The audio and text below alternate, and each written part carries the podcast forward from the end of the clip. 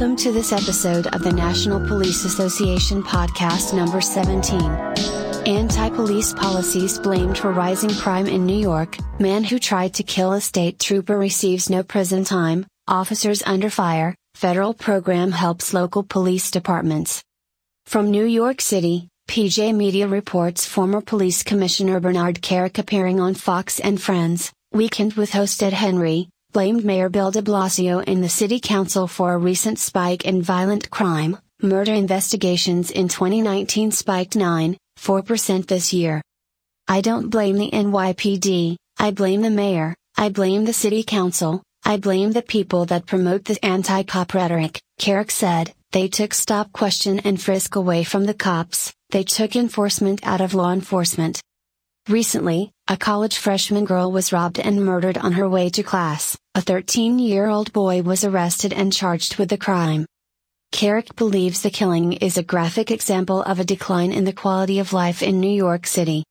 We're going right back to where we were, he told Henry. This homicide is reminiscent of the things that went on back in the 1970s, 80s, and 90s, and people ignore it.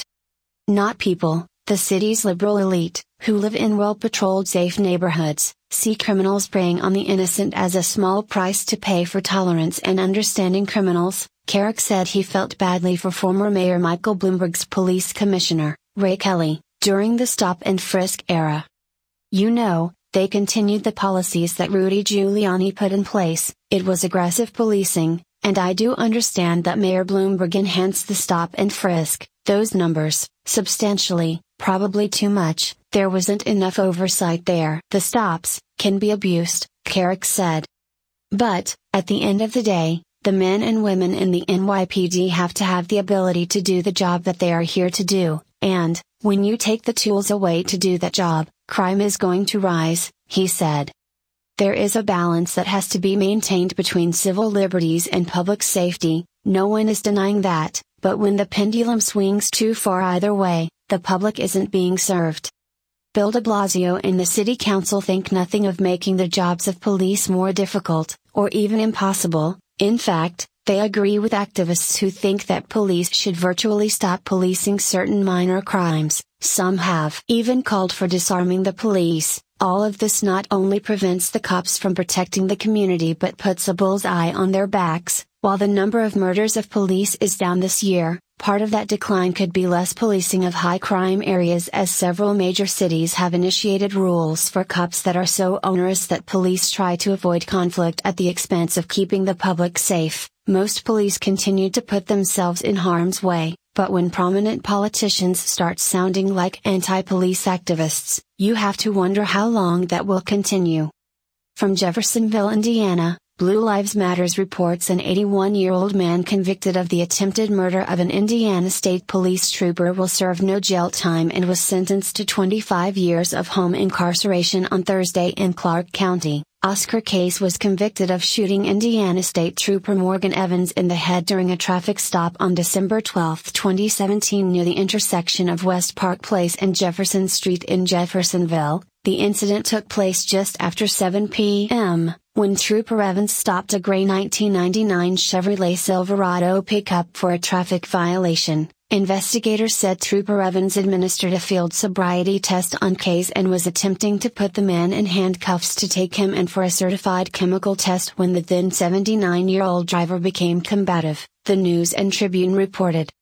Case then pulled out a 22 caliber handgun and shot Trooper Evans in the head, police said, after he was shot, Trooper Evans returned fire and then briefly tried to pursue Case, who fled the scene in his pickup, but Case ultimately escaped. Trooper Evans contacted dispatch and said that shots had been fired and he was hit. Additional police units flooded the area, and quickly found Case at his residence on Houston Drive. The News and Tribune reported, Trooper Evans was rushed to a local hospital. Fortunately, the bullet fired by Case had only grazed Trooper Evans' head and he survived, police said. Trooper Evans has been with the state police since October of 2016. Case greeted responding officers to his home with a shotgun. According to the News and Tribune, he eventually put the gun down and allowed himself to be taken into custody and transported to the hospital for some superficial injuries he had acquired during the incident. Case was charged with a level 1 felony for attempted murder, a level 3 felony for aggravated battery, and a level 6 felony for resisting arrest, the News and Tribune reported. He was initially held in the Clark County Jail in lieu of a 1 million cash only bond, but in July of 2018, High's attorneys filed a combined motion that notified the court of Case's intention to use the insanity defense at trial and to ask for a competency hearing to determine his mental fitness to stand trial, the News and Tribune reported. The attorneys had repeatedly called into question Case's physical health and mental health. They also requested a bond reduction based on the octogenarian's health in February, but Judge Drew Adams refused to rule on that motion until after the multiple evaluations that had been ordered could be completed, the News and Tribune reported. After 18 months in the Clark County Jail, Case got his reprieve from Senior Judge Sheila Blau. Blau signed a sealed order for Case's release that allowed the would be cop killer to enjoy the benefits of home incarceration, the News and Tribune report. Case was assigned to home incarceration level 1, which means he will have to wear an electronic ankle bracelet, get regular at home visits from staff, and may only leave his home for doctor's appointments, meetings with his attorneys, and court. A representative from Clark County Pretrial Services told the News and Tribune, Senior Judge Stephen Fleece convicted Case of attempted murder and resisting arrest. Case was acquitted on the aggravated battery charge. Fleece sentenced the octogenarian to 25 years of home incarceration, Law enforcement supporters were horrified that the attempted cop killer wouldn't spend any more time behind bars, but Case's attorney, Brian Butler, has claimed the octogenarian suffers from Alzheimer's disease and dementia, and will not survive more than a quarter of his sentence anyway. Prosecutor Jeremy Mull said that Case got the break of a lifetime when the judge sentenced him to home incarceration, but Case remained committed to his self-defense argument, I never got no break I don't think, Case told reporters as he left the courtroom after his sentencing, in addition to Howe's arrest, the authorities will check his home periodically for firearms, which Case is prohibited from having as a convicted felon. From our nation's capital, W, T, O, P, reports say Washington man has been charged after he opened fire on two reserve police officers, police said. The man was hiding in a wooded area near the intersection of Hawaii Avenue and Varnum Street Northeast when he opened fire on a pair of reserve officers in a police car just before 4 p.m., Police Chief Peter Newsham said in a news conference. The man was identified Friday as Delvin Pollard, and he has been charged with assault with intent to kill, assault on a police officer and unlawful possession of a firearm. Looks like he agreed to assassinate a couple of our police officers, Newsham said. The officers reported the shooting and went after the suspect. A little while later, the officers arrested a man in possession of a weapon nearby. Nobody was injured during the incident. Newsham called the actions of the reserve officers heroic. Newsham said that the reserve officers were shot at when they were getting back into their vehicle, after visiting the 7 Eleven in the 300 block of Hawaii Avenue Northeast. As they were getting into their vehicle, they heard shots being fired in their direction, Newsham said. The officers took cover and immediately called for backup. They said that they did not return fire because they were concerned, it was rush hour, and they saw all the traffic on Taylor Street, so they were concerned that they might strike one of those commuters. He added, Newsham called their response impressive. Our Reserve Corps members really don't get enough credit for what they do, Newsham said. Volunteer police officers are fully trained DC, police officers who have gone through the academy and serve in a volunteer capacity. Part of it is they want to give back to the community where they live, Newsham said, and I think the other part about it is that some of them always wanted to be police officers, and they fell into different professions. This gives them the opportunity not only to help their community, but to do something that they always wanted to do.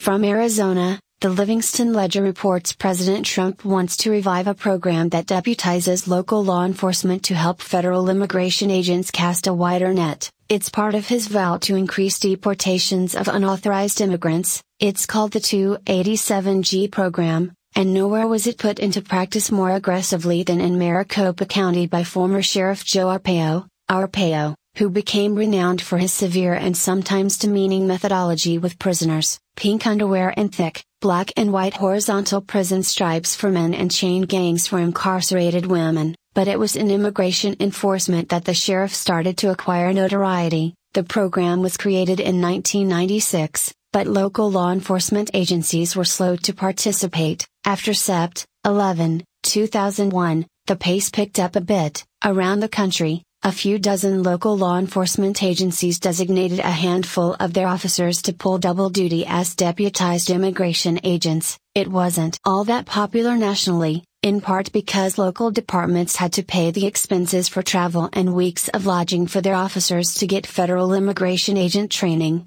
but it sure was a hit in Maricopa County. By 2007, immigration enforcement had become Arpaio's priority, with 160 of his deputies out raiding businesses and targeting Hispanic neighborhoods around Phoenix, Arpaio also formed what he called his posse, hundreds of predominantly white citizen volunteers. I was a little aggressive because when I enforce the law, I don't just do it. If you're going to do something, you do it, he says, and it was working pretty good until they took that away from me. Arpaio estimates his deputies were responsible for 25% of all the unauthorized immigrants detained in the 287G program nationally during those years, but his aggressive enforcement practices created an uproar in the county's Hispanic neighborhoods. Alessandra Soler, executive director of the ACLU in Arizona, says the complaints began flooding into their office. Soler says the agreements between immigration and customs enforcement were designed to target unauthorized immigrants involved in criminal activity,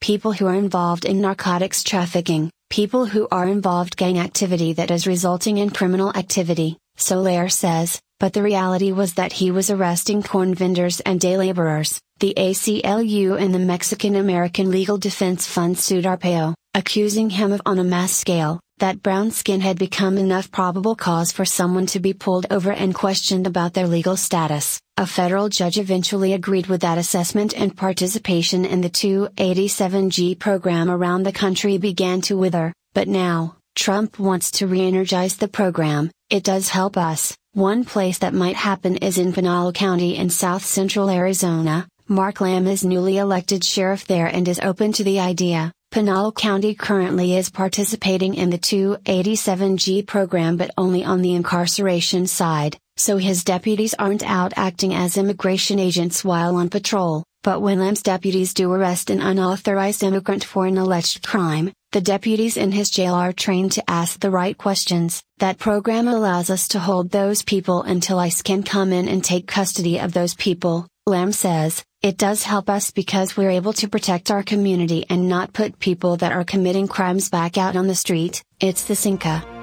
This news brought to you by the National Police Association. To learn more about how you can help law enforcement accomplish its goals, visit nationalpolice.org.